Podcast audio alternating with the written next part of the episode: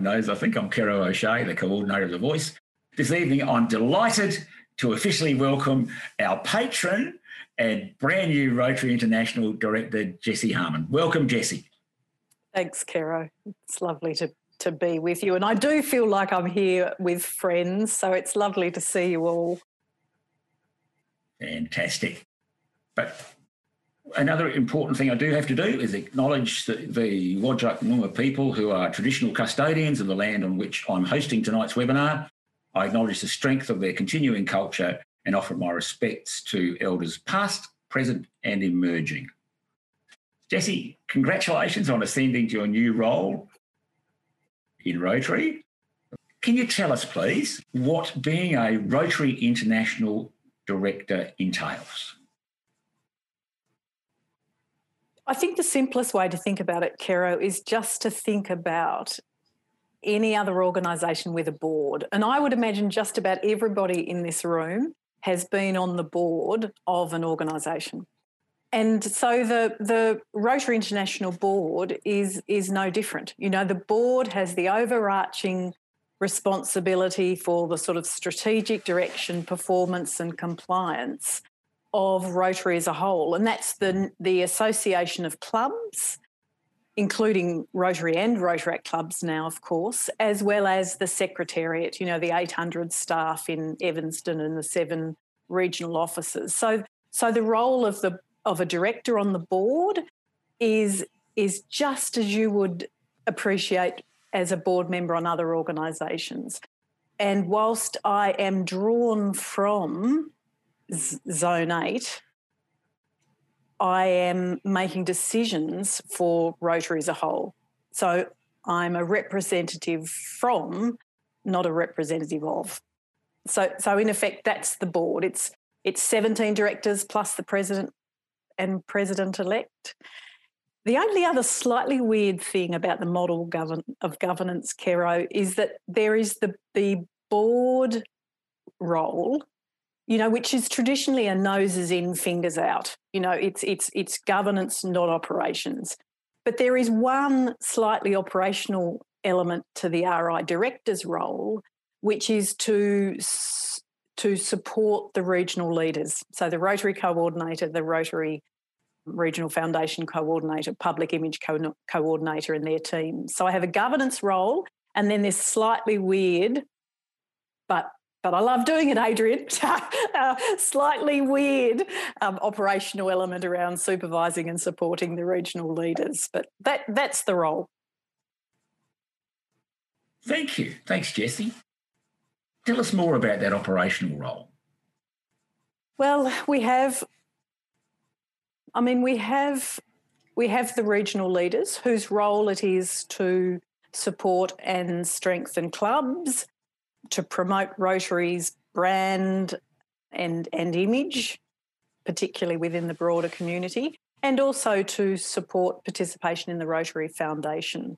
And, you know, they're, they're resource specialists. They're like the librarians in a school, if you will. They're there to connect governors and, and clubs and districts with the resources that governors and, and clubs need to do their jobs properly. So that's very clearly operational. There is also an expectation that the director will be the conduit between governors and, and the board, simply because there is that closer relationship. That's probably the other slightly operational element. But the governors drive, you know, drive leadership of, of Rotary clubs. That's not, that's not the director's role. Thanks, Jessie. I'm sure that I'm sure that people would be interested in finding out how does what was the selection process for a Rotary International Director? Well, I mean, it was it, it was a competitive selection process, and so the first step was the first step was just meeting some of those hurdles, same sort of hurdles that you have as a governor. You know, you have to have been a governor, for instance, to, at the moment, to, to be a director. So it was then a, a question about applying for the role, and and I went through quite a, you know, quite a discussion and debate about whether I would, partly because Rotary is so dear to me. I had to be certain that I could go through the process and be unsuccessful and, and still feel the same way. So it took me quite a quite a bit of deep thinking to decide I would throw my hat into the ring. I did that largely because I've been the beneficiary of so many opportunities in Rotary. I really felt like, you know, I, I should I should give back. But so I, I threw my hat into the ring. I was interviewed. There was, you know, an interview selection panel that was twenty, twenty-one strong, you know, round a board table in New Zealand. On one level, a little daunting, but on another level, very beautifully and professionally managed. And I came away, came away feeling like I had done myself justice, and whether I was successful or otherwise, it would be okay. I was also very confident, and, and I had this, the secrecy around the process was beautifully managed, but I had great confidence that if I wasn't successful, somebody equally or more capable would be. So, you know, it was a it was a process well managed, professionally run, felt like going for a job in every respect. It was a positive process, Kero. Fantastic, fantastic. And, and certainly uh, with, a, with an interviewing panel of twenty or twenty-one, that's a uh, interesting process. But tell us a little bit about your background, Jessie. You, had a, you were a district governor at one stage, but you've done a, a lot of other jobs in Rotary. Yeah, yeah, so I joined, I was lucky, I joined a fabulous club. I joined when I was thirty-two. I joined Rotary Club of Wendouree Breakfast. I walked into that club. It was fifty-fifty men and women, and the average age was about thirty-five. And do you know, it wasn't until I went, till I went to District Assembly a couple of years later that I realised not every Rotarian was like that. Um, so it was an interesting experience. But, you know, you you all know this. I was in the club and it got to be sort of my turn to be president, so I did that, and, and that was a fabulous experience. And then I thought, well, if that was great, I'll have a go at district governor. That was fabulous. You know, you got to see Rotary at its shiny best, you know, and then, and then, you know, somebody said, would you? And I said, yes. And I got the opportunity to be an assistant Rotary coordinator and a Rotary coordinator.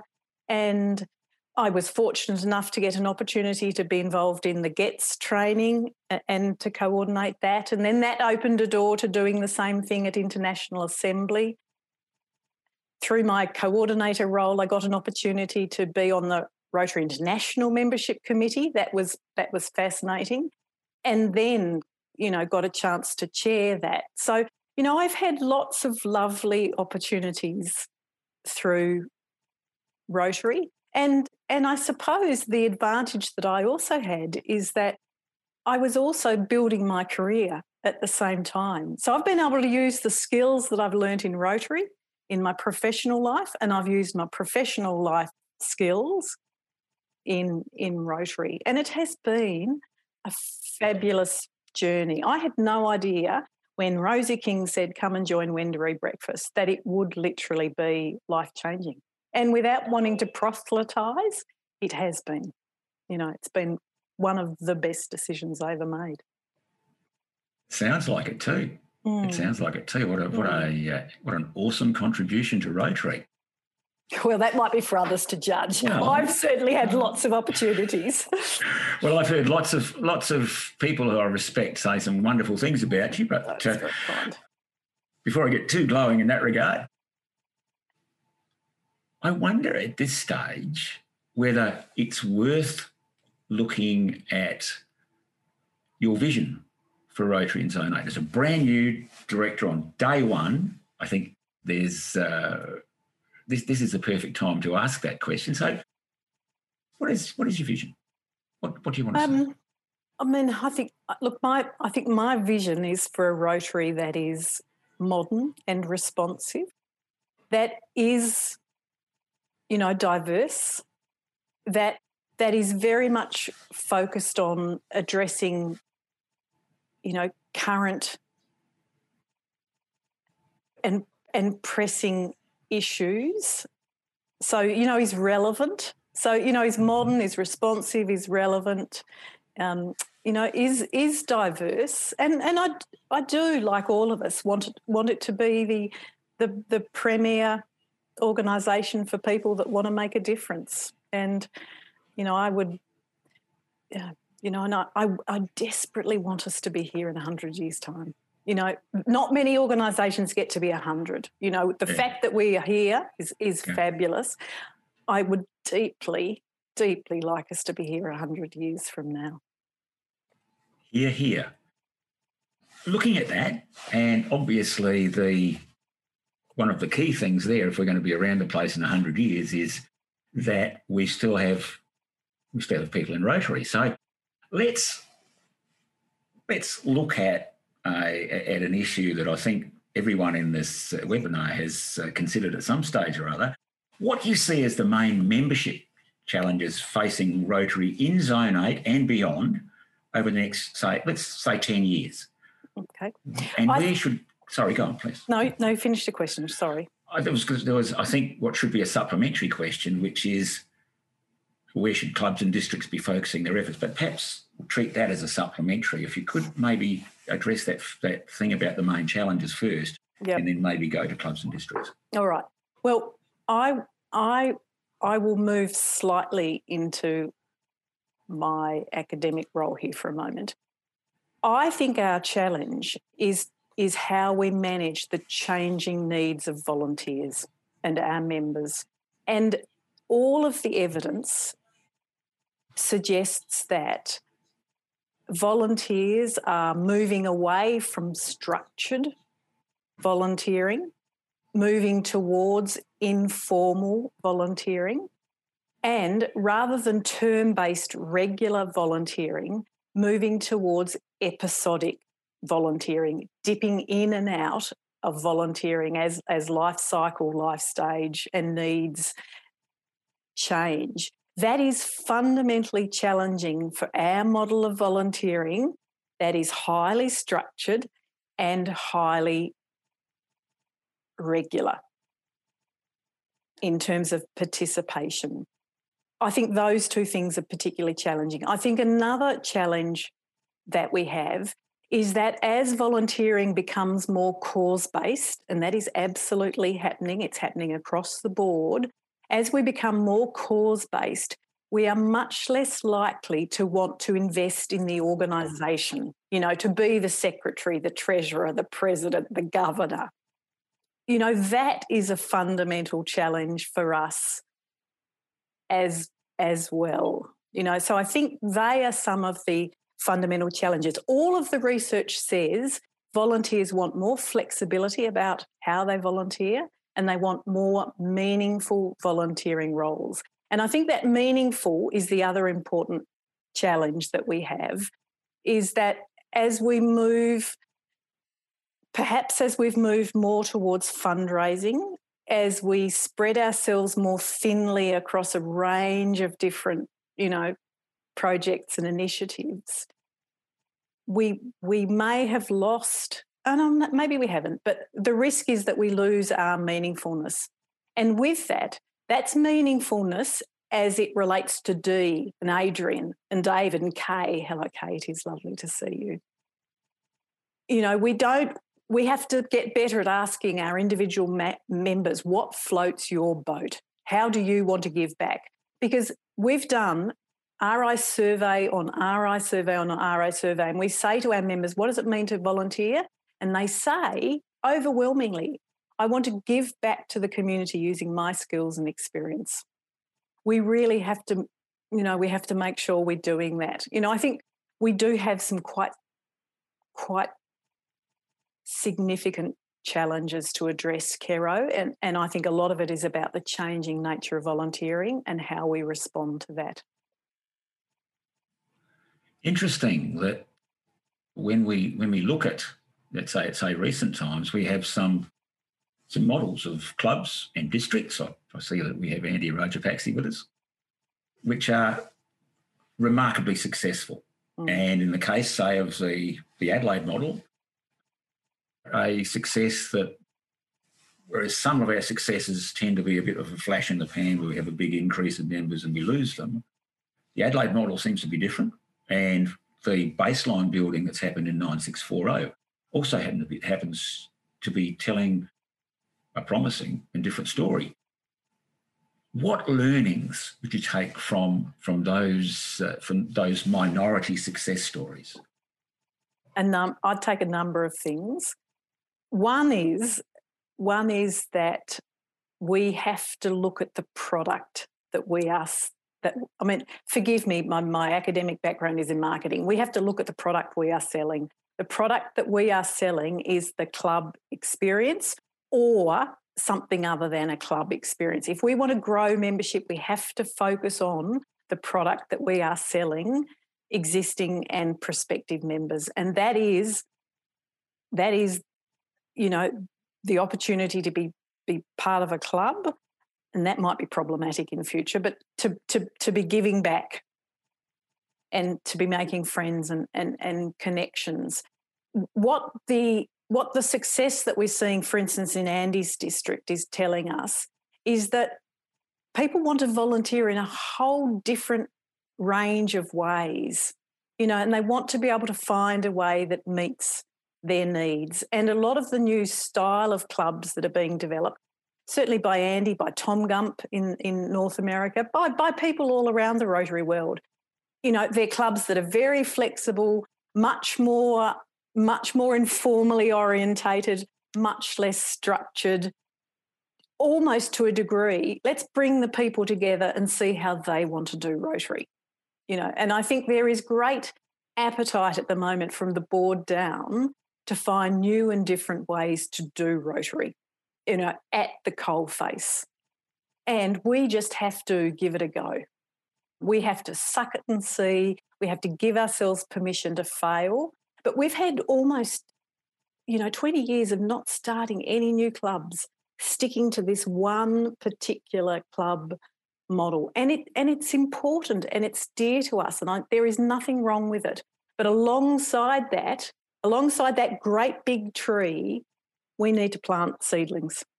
You know, we need to have other versions of, you know, membership and club experience happening, and and I th- you know, there is every evidence that people want to volunteer and they want to give back to the community, and young people in particular. We just have to find, you know, find the recipe that makes Rotary attractive to those people. I was I'm encouraged by by two things that are that are probably uh, in very recent times. One is the announcement. One is the announcement today that the, the I think it's the Rotary Club of Alexandra Heads in on the Sunshine Coast is partnering with the Sunshine Coast provisional, what was provisional passport club, so that they're going to sponsor this, the passport club, and create it as, as a satellite, and that's a tribute to. Uh, One of the unsung heroes in Rotary, a guy by the name of Les Walsh, who's with us tonight, and I'd like to uh, tip my hat to Les for his work in that regard. And the reason I remark on that is that with an average age of seventy-three, do we need more folk of, of uh, say, uh, in their seventies working on club building? I hope everybody would work on club building. But I also acknowledge that Rotary is... Rotary is our recreation, it's our hobby, it's our leisure. You know, it shouldn't feel like hard work. I mean, not everybody is going to want to do it or want to do it well. I don't, I think, I think it's, it's the, you know, it's the life in the years that count, not the chronological years. I think, you know, there are some absolute giants of Rotary who have started clubs, you know, and will continue to start clubs. And, and there are some young people that will do it, you know. And there'll be people in the middle. Uh, you know, I, I don't, I don't, I don't link it to age, Kero. I think anybody can act old, and anybody can act young. Mm. Thanks, Jessie. The other, the other thing that I was going to observe was that I listened in on a, a link that uh, our, our Rotary coordinator Adrian sent me about a uh, of a uh, presentation or a group discussion that happened at the Box Hill Rotary Club in Victoria. I think I've got the name right. And one of the learnings I picked up from that was one of the speakers mentioned that his daughter, is, is, who is now a third generation Rotarian, who he never thought was going to, to join Rotary, came to him and said, I want to become a member of this new environmentally, I think it's, I'm paraphrasing a bit here, this new environmentally focused Rotary Club. And his the point he made was that we could we could take we could market anything we like in terms of, of the products we already have, but that was a case of a product meeting that particular young person's yep. need. Yep. Is that the kind of marketing that you're talking about? Well, I think it is. And these new types of clubs, they won't weaken Rotary. You know, they won't weaken Rotary. It, quite the reverse. They will enable us to connect with a whole range of people who will not or cannot join our conventional clubs but do want to be part of the wonderful impact of Rotary. So I think we're going to see more of this. And, yes, it will be different, but in the end we will unite around our core values: service, fellowship, leadership, diversity and integrity. And, and you know, that it's... We we all we all work, we, we're in communities, we're in jobs, things change, you know, and Rotary's doing that as well. But certainly I think we will see more new types of clubs to respond to the very diverse needs of volunteers out in our community. Hmm. Thanks, Jessie. You mentioned initiatives and modernisation. That's probably a, a good topic to look at now. Rotary International has, invented, has invested, I should say, in a number of a number of initiatives to modernise. Where do you think we should afford our highest priorities? What should be our highest priorities? Should we be going for everything, or? Okay, well, that's an interesting that's an interesting question. Obviously, we can't go we can't go for everything. We have, you know, limited resources. I mean, there are a number of models, and let's let's let's put a couple of them on the table. There is the Shaping Rotary's Future Committee that is that has produced or proposed a a a new a new governance structure to take the organisation forward, and and that is very much focused around making leadership jobs more doable, you know, enabling more support to clubs, you know, m- making the path for young people into leadership roles more streamlined. It it has a governance focus. So we have we have that coming out of not the board, but out of a, a of a committee of of volunteers and, and Rotary International staff. We have our own Zone eight Regionalisation Committee that's been working hard for, for, for two and a half years to look at a range of things, not just governance and structure, you know, but also other aspects of, of membership and, and, and culture and communications and the like. I, you know, I think the case for change has well and truly been made. I don't think we need to keep talking about the need for change. I think we all get that. What we need to have now is is a robust and respectful discussion and debate about the nature of that change. I think changing the governance model is necessary. I think the nature of volunteering is changing. There will be less people available to do that governance. Our attitudes to, in, to structure and formality and power relationships has changed. I think we need to change our governance model. But, but... I absolutely think we need to focus just as much, if not more, on the product that we sell, and that is the club experience. You know, we need to we need to focus there. And the Shaping Rotary's Future Peoples will say to me, and I believe them, that better governance, better leadership will in the end translate to better better products, you know, a better club experience. And I, I accept that, but I don't know that we can wait that long. So I am hoping that everybody in districts is thinking about making more member-centric clubs you know, enhancing the member experience, starting new types of clubs, just having a go.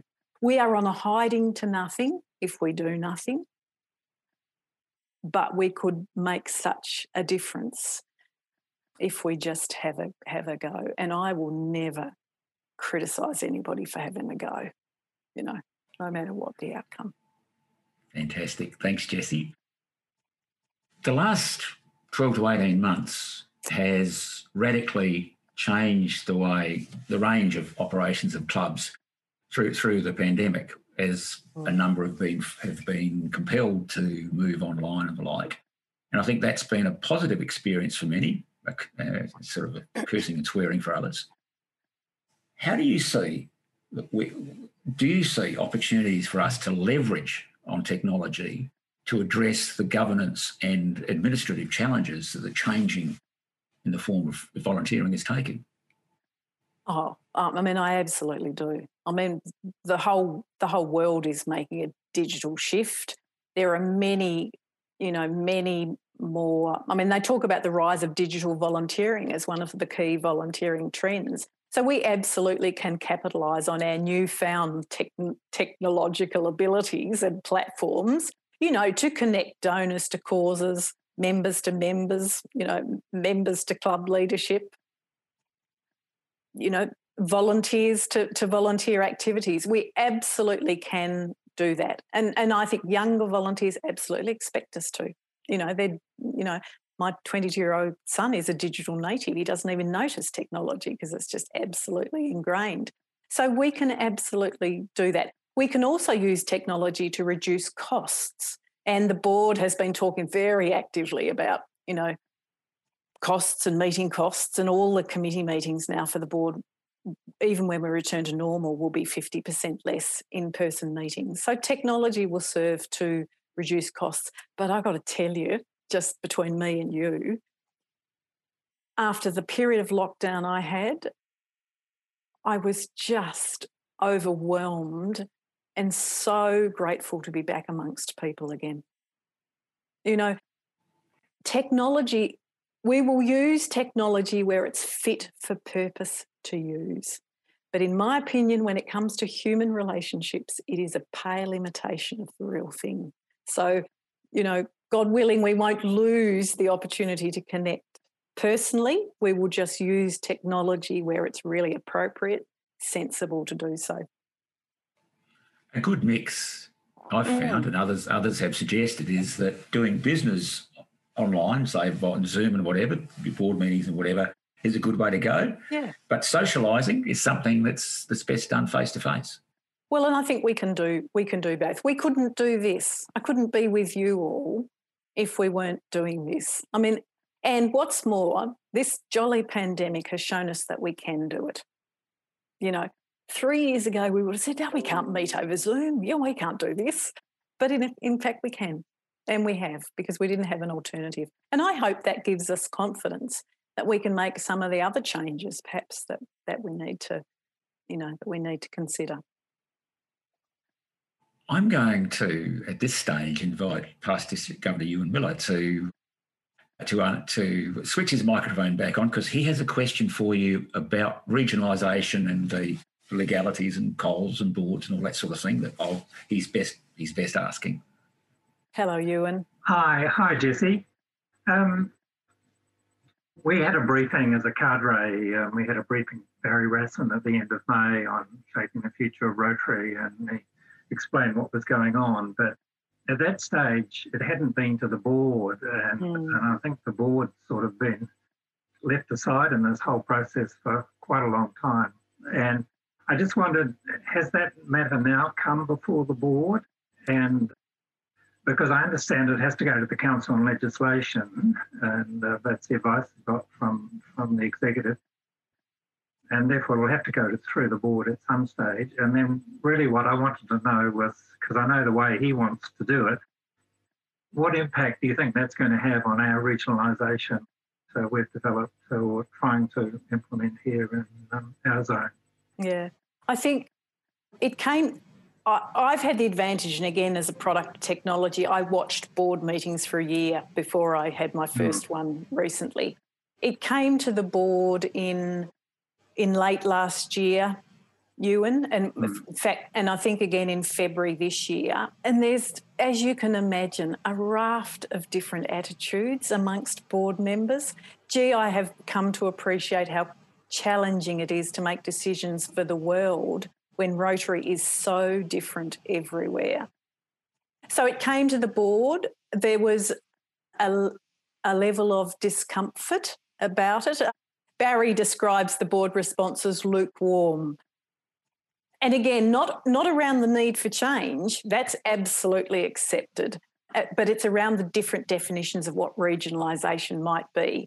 The board then asked the Shaping Rotary's Future Committee to go away to do a lot more research, but also expressed interest in the, in the Shaping Rotary's Future Committee working with just a small number of areas of the world to pilot it, because in a sense you can't test these things if you don't mm. give them a go.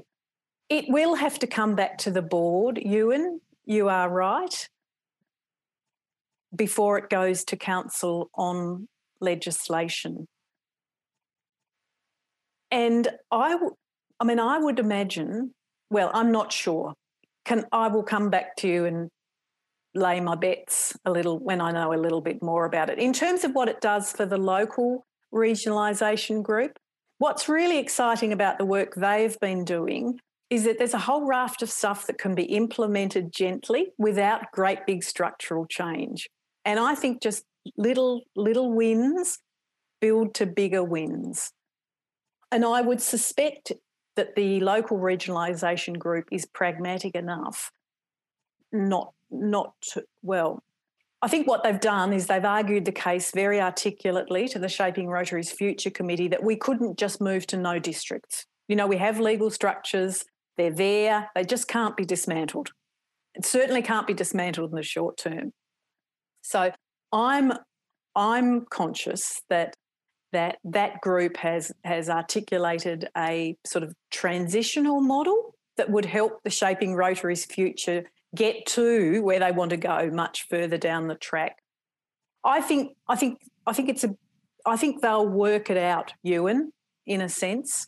But I will be interested to see how the board respond to it, because regionalisation does mean different things to different people on the board. At one level, it's as simple as more of the decision-making being delegated from the Evanston office to the local Sydney staff. At one level on the spectrum, it's there. On the other level of the spectrum, it's wholesale structural change. Um, Yes, I've noticed that. I mean, Holger and Shaker and don't seem to be as committed to this this wholesale change that Barry wants, but but they they certainly feel that at the regional level there needs to be more independence and, and more separate authority. They seem to want to do that. But and and I know that Barry at one stage wanted to have a whole lot of pilots on the board, suggested um, maybe a couple, and I know certainly they were thinking about Zone eight as one of those pilots, and, and maybe R I B I as another. But is it is that still the thinking, or is that not yet then? Well, I mean, I guess this is my gig tonight, I suppose. I, I could defer to a couple of other people in the room that could talk about it as well. But but the the local regionalisation committee or group has has has kicked off today a series of stakeholder consultations based around the Shaping Rotary's Future model, the governance model that has a sort of regional council, clusters of clubs and section leaders, but but retains the district structure, albeit albeit with some reduced functions, particularly around that administrative area. So there's going to be a series of stakeholder consultations. They'll do it well. You know, David wouldn't settle for anything less. They'll do it well. They'll talk about it a lot. And and I think cl- clubs will vote, but you and it will be a genuine consultation. And in the end, clubs will vote about whether they want to pilot, you know, a different governance structure. And, and that's very important. Thank you. Thanks, Jessie, and thanks, Ewan. Jessie, we've talked about we've talked about membership and the significant issues there. There's an issue that's been that's pretty key to membership, uh, club development, and it, in fact, any form of major change that we want to to invest in, and that's that's leadership. There's a view, a very strong view, that by improving our leadership, we're going to improve our fortunes. But what would you see as the key attribute for this leadership development, and how should we develop current and future leaders? I th- look, I think, I think leaders. Look, I, you know, far be it from me, but I think leadership is about having a vision, having confidence, having courage, take, taking risks, but taking taking w- people with you as you go, whether you do it from the front or behind. But you know, you know, just just sharing that sense of of let's move this thing forward. You know, I think it is about having one eye on the future and one eye firmly. I mean, one eye on the present and one eye firmly on on the future. And in the context of a volunteering organisation, I think it is about humility, you know, and it is about recognising that we are all volunteers. I think the challenge is that we have built jobs, particularly the governor job, but I suspect also the club president job, which are very administrative in their, in their, you know, in their orientation. And I think that gets in the way of leadership. And I'm going to say something really controversial here too. I think visiting every single club in a district also gets in the way of strategic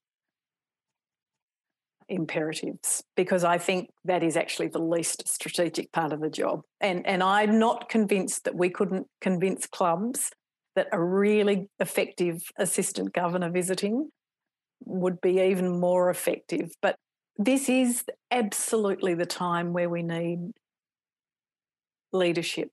And I don't think it's anyone's fault that we have some gaps. I think we've bred a role that is very managerial and very administrative.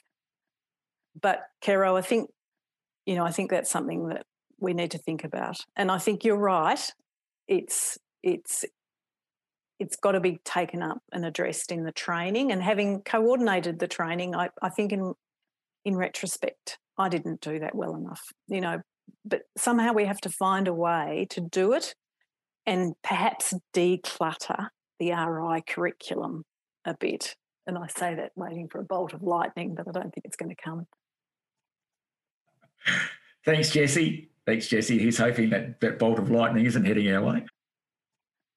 So it's fair to say that given what we what we face, probably a, it would be useful to perhaps consider what we ask our leaders to do, and with a view to with with a view to removing or perhaps doing better some of some of the things that they're currently doing. And I see Glenda has suggested the idea of super cluster visits for, for governors. Mm, so talk yeah. to a bunch of clubs at once. Yeah, yeah.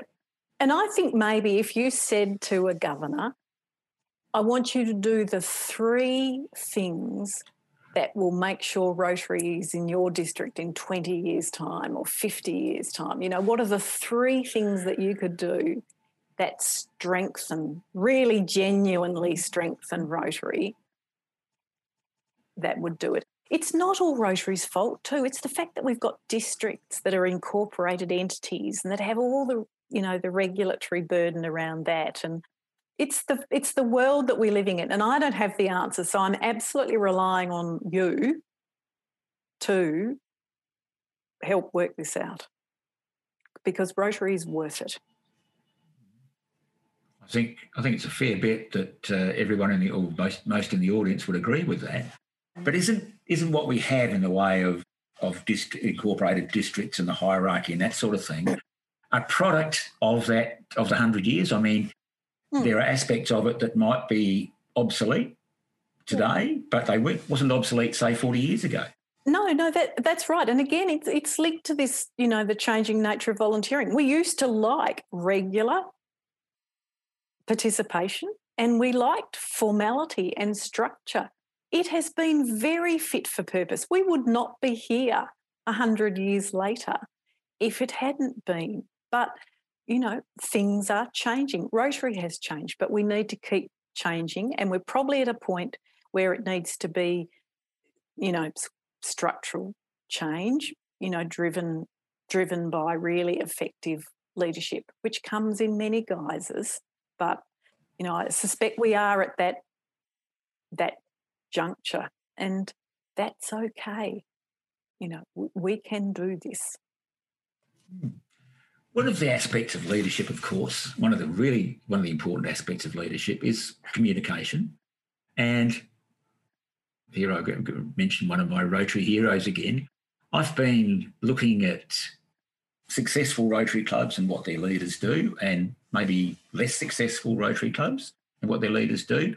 And one of the things, one of the trend lines through all of that is that leaders of successful, growing and what I call glowing organisations tend to be very proud of those of those organisations, and they tend to say so in their own way. Andy Rajapaksa is here tonight, and he's a, he's a case in point. I can mention a number of others. What's your perspective on that?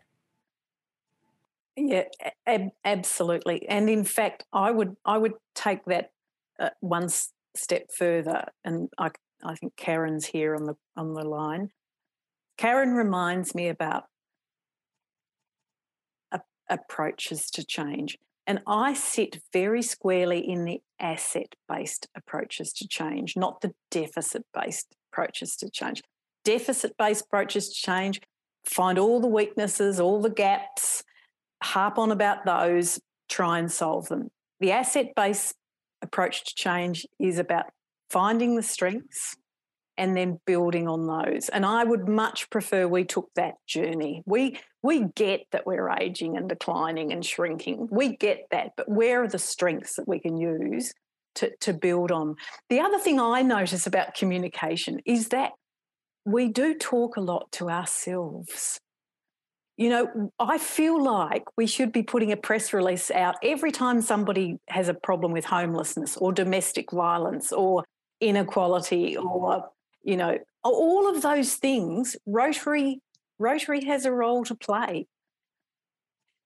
I, I mean, we did that all the time in my university, you know, life. You'd, you'd, you'd respond with media releases. You'd talk, you'd talk outside the community. We, we don't tend to do that as much as we could. And, you know, I sort of committed as a director to try and talk more to to, to non-Rotarians about the power of Rotary.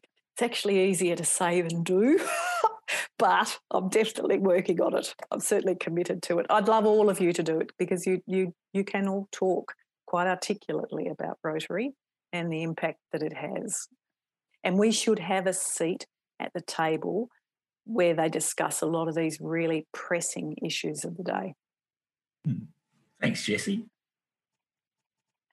We've mentioned assistant governors a couple of times, and part of these in sort of interminable looks at uh, linkages and whatever, come to the conclu- to a bit of a conclusion that assistant governors are the people who are on the ground with clubs, way more than district governors can be, simply because there are more of them and they tend to be to be local.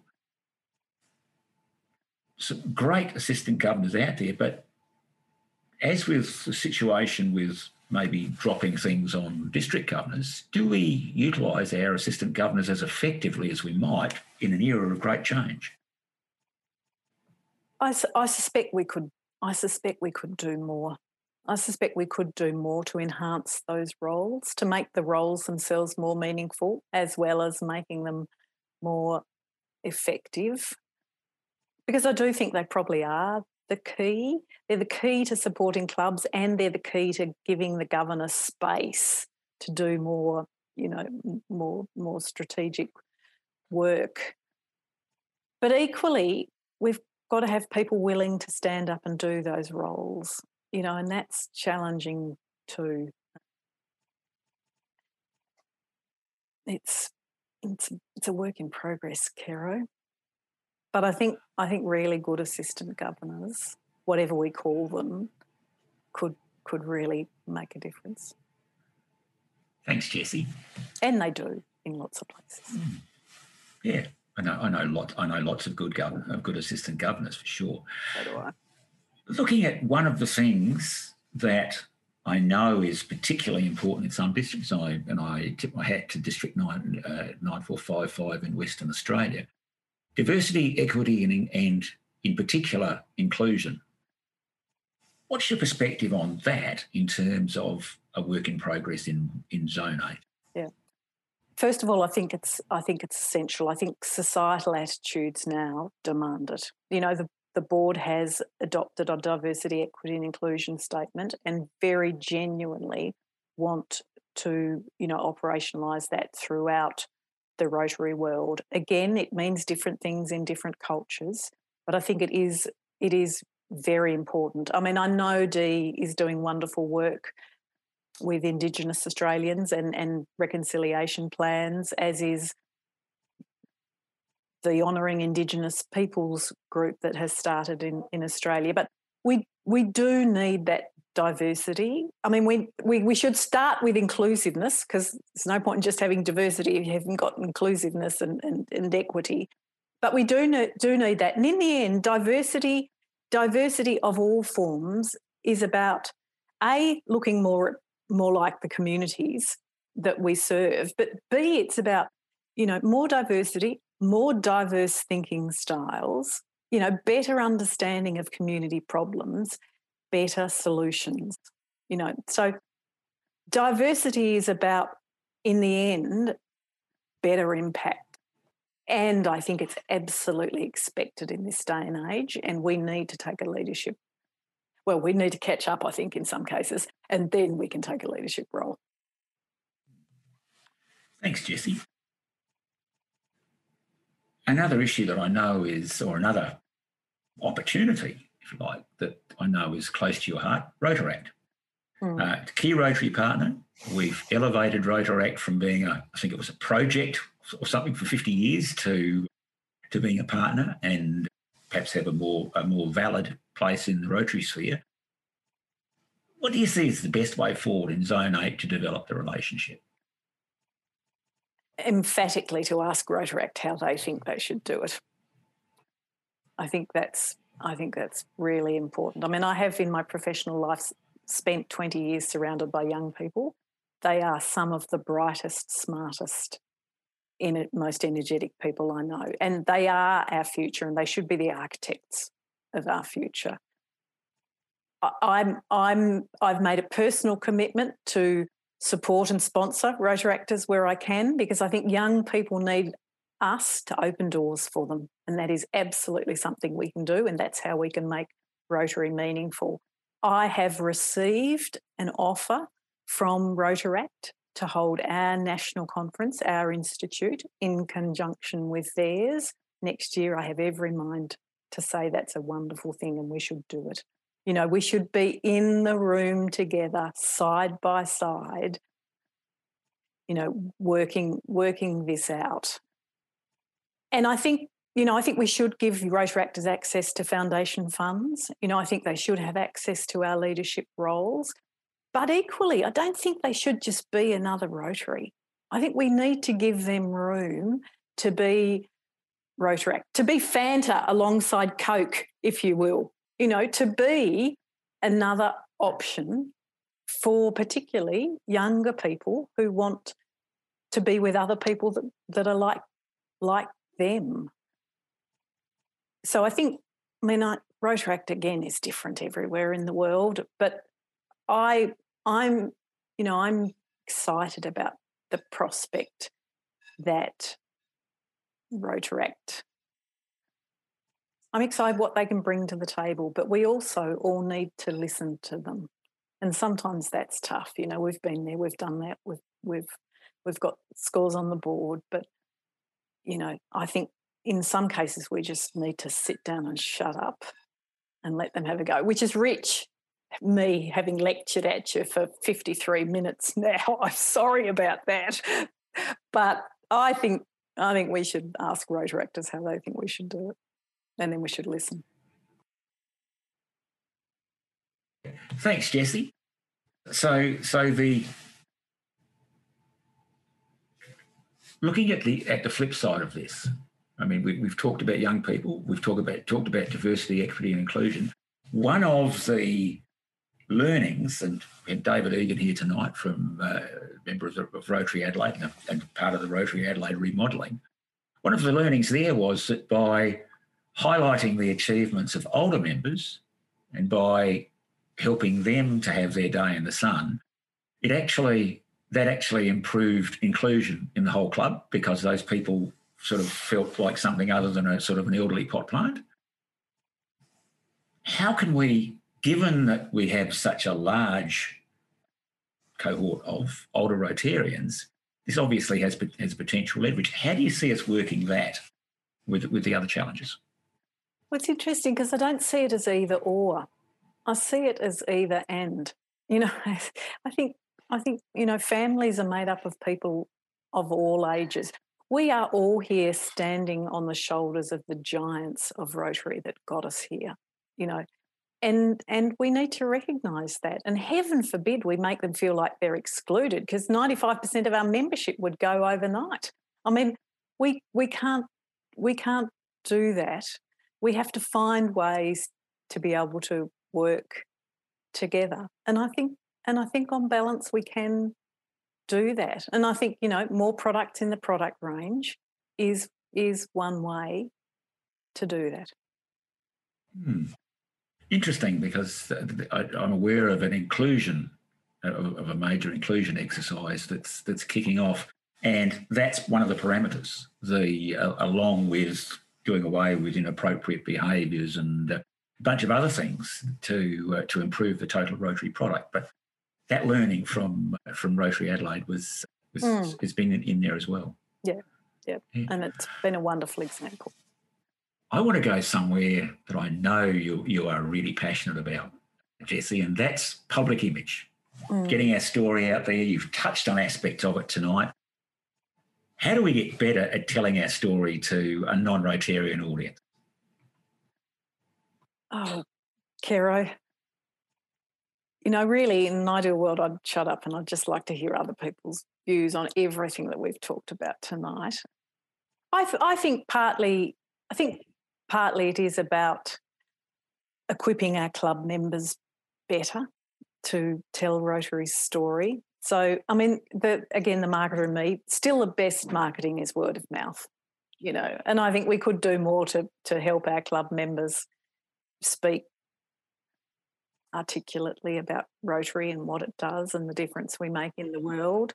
You know, I think it is, it, it certainly is about using our socials, you know, and our digital media, and we are all getting better at that. You know, I lament that the whole conversation seems to be about brand compliance at the moment, but I think we'll get over that. You know, it is important, but it's not the be-all and an end-all. I think we are, having said that, getting a much more compliant look about the brand, and I think that is actually a really positive, positive thing. But I think so much can be done just by making sure that we have Rotary collateral, you know, where we do our service, you know, and, and just, you know, and wear a bit of the gear, you know, and just just sing, you know, refresh all those Rotary assets around the town so that so that it all just does sing out with pride. You know, we're here, we're modern, you know, we we matter. Um, I think there's lots of things that that that we can do, you know, quite apart from those big picture things about, you know, having a, a national voice and, a, you know, and it's great that we've got Angela in Sydney now, our communications specialist in the Sydney office, and she's there to provide support and guidance. So um, it, it is it is one of the challenges, without a doubt, but we, we can do it. Some very articulate people in Rotary, and there's some people giving lots of really good service that we can that we can, um, I guess, magnify. And, again, if you can share ideas with me offline, that would be great. Fantastic. Thanks, Jessie. Well, we've kept you working for the for the best part of an hour so far, and uh, I usually work on, a, on an hour as being uh, enough mm. torture for... Uh, for any of our presenters, Jessie. So, but one last question, one last question, and you might think you've already answered this one, but I'm going to put it to you anyway. Rotary International Director, Jessie, why are you in Rotary? Oh, because I have had the most amazing opportunities. I have had the most amazing professional development and personal development opportunities through Rotary that I wouldn't have got at work. I have met people and some of the most inspiring people that I would never have met through work. You know, I have I have I have seen people, and I haven't done enough of this. This will be my next chapter. You know, I've seen people literally changing lives, you know, building toilet blocks, just doing all those sorts of things. I wouldn't have got that at work, and I wouldn't have got it just at at, at home. I mean, I've, I am, and in the end, when I go, I will feel like I have a little bit of a legacy, and it'll be in all of you and all of the good that we've done in our in our communities. I know exactly why I'm in Rotary.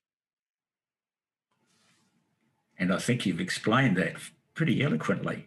Mm. Well, Jessie, that's the end of the formal part of the interview. But at this point, and everybody, everybody in the audience, I think most in the audience will know what comes next.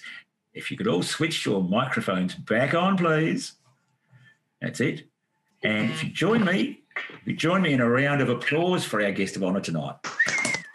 Oh well, and thank you, thank you for listening to me solidly for an hour. Yes. That's tough work. you were you were fantastic. Thank mm. you, thank you, Jessie. Thank mm. you. All right. Thank you, everybody. Have a lovely evening. Go and have a wine.